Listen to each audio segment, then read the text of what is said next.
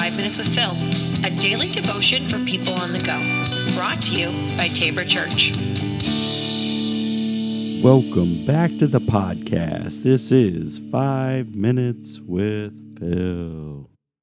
All right, happy Monday, everybody. Glad you are listening today. And it may not even be a Monday for you, but it is a Monday for me. And so we're, again, we finished the uh, little series, the um, the summer concert series last week. And so now we're just going to kind of start something new. Now, again, um, we're I was going to go on a little mini series, uh, but things happened yesterday. And, and so it's always a good opportunity uh, to be able to talk about it. Every single Sunday, we always have the complete intention of having worship on Sundays. Now, here's the thing that happened, and it kind of brought me back to a phrase, and I believe it's like a Southern phrase, and and and it kind of just says, Lord willing and the creek don't rise. Now, I know, like, I'm not Southern. And uh, if you if you hear my voice, you're like, yeah, yeah, that's that's Southern. It's a Southern statement. I know that. Um, but it's some reason yesterday reminded me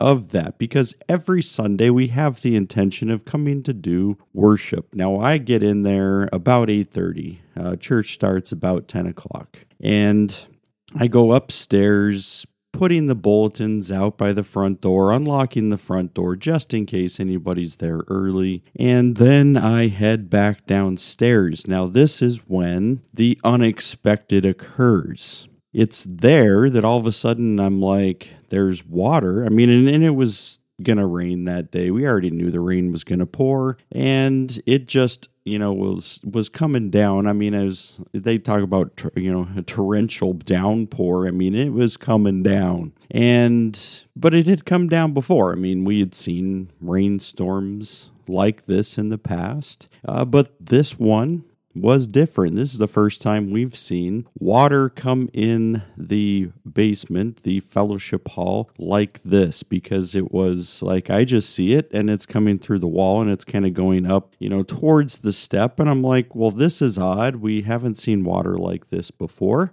Um, and I'm thinking, all right, so maybe it's just this spot. But no, I go towards the, as we call, Tabor Tunnel. And this is now Um, probably an, an inch to an inch and a half of water. Now, I've already checked the sump pump. It's running, but it's not running fast enough, right? I mean, so the water's coming in, the sump pump is pumping, the sub-basement's already full. I mean, like, this was the experience yesterday. And water started to be able to fill up even in that place, in, in the, the fellowship hall, that it usually, I mean, since the time we have been here, seven years, water has never come in like this before.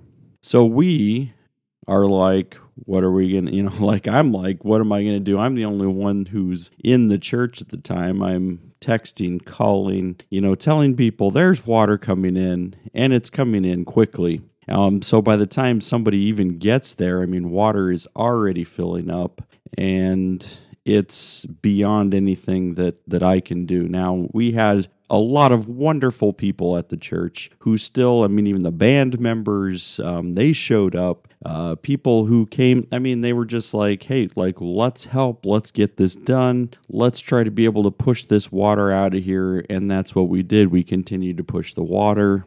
The water was subsiding, the sump pump was getting at least somewhat caught up as far as the flooding went. I mean, but, you know, as we say, the damage was already done. You know, the water had taken over. I mean, the kitchen was flooded, the carpet and the downstairs with the, the fellowship hall was already soaked, and church had to be canceled. Now, that's the, the part where I say that, you know, God, you know, God willing and the creek don't rise, right? Is that there's the intention that we're always going to do. I mean, there's very little that would ever stop us from not doing church, right? Being in worship, um, except that morning when water was filling up and we couldn't control the rain and the outside on the streets, you know, water was filling up, and, you know, the, the grates out there for the sewer, they were all not being able to control the amount of water and rain that was falling. Everything was backed up. People's basements were being flooded as well. And that's where we see if God, if God is willing, the creek don't rise. It brings us to a place of saying, like, our full intention is to always come to worship, is to always lift up and praise God.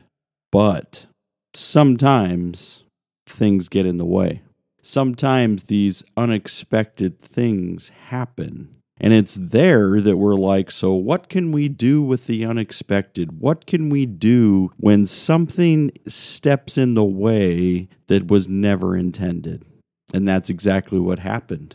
We made the best of it. We had people who were willing to help, to fill in, to push brooms, to push water, right? And to make sure that, that as, as much as possible, nothing was, was severely damaged as we worked hard in order to get the water out quickly. You see, those are the parts. And this reminds me, like, where, what happens with you in the unexpected? You see, there's the parts that, um, that, uh, that we're trying to be able to, to work.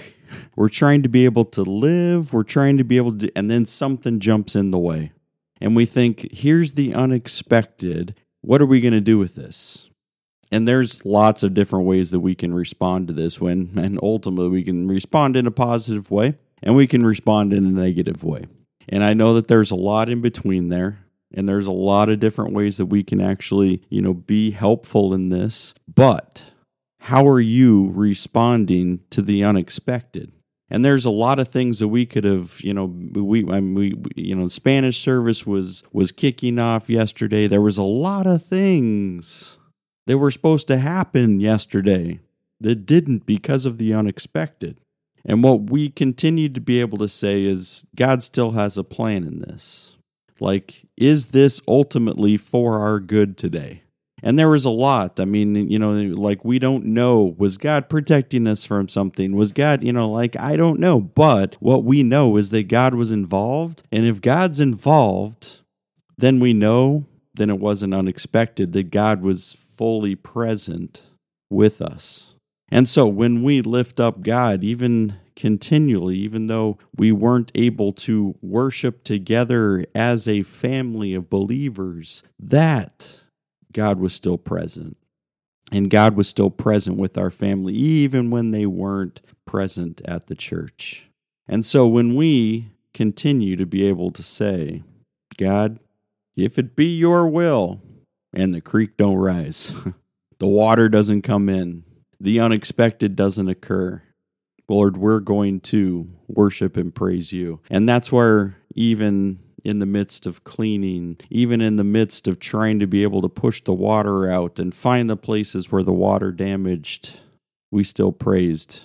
We're thankful for God and God's work in the midst of the unexpected. So, where is God in your unexpected? Be able to see him, lift him up, and know that God is present.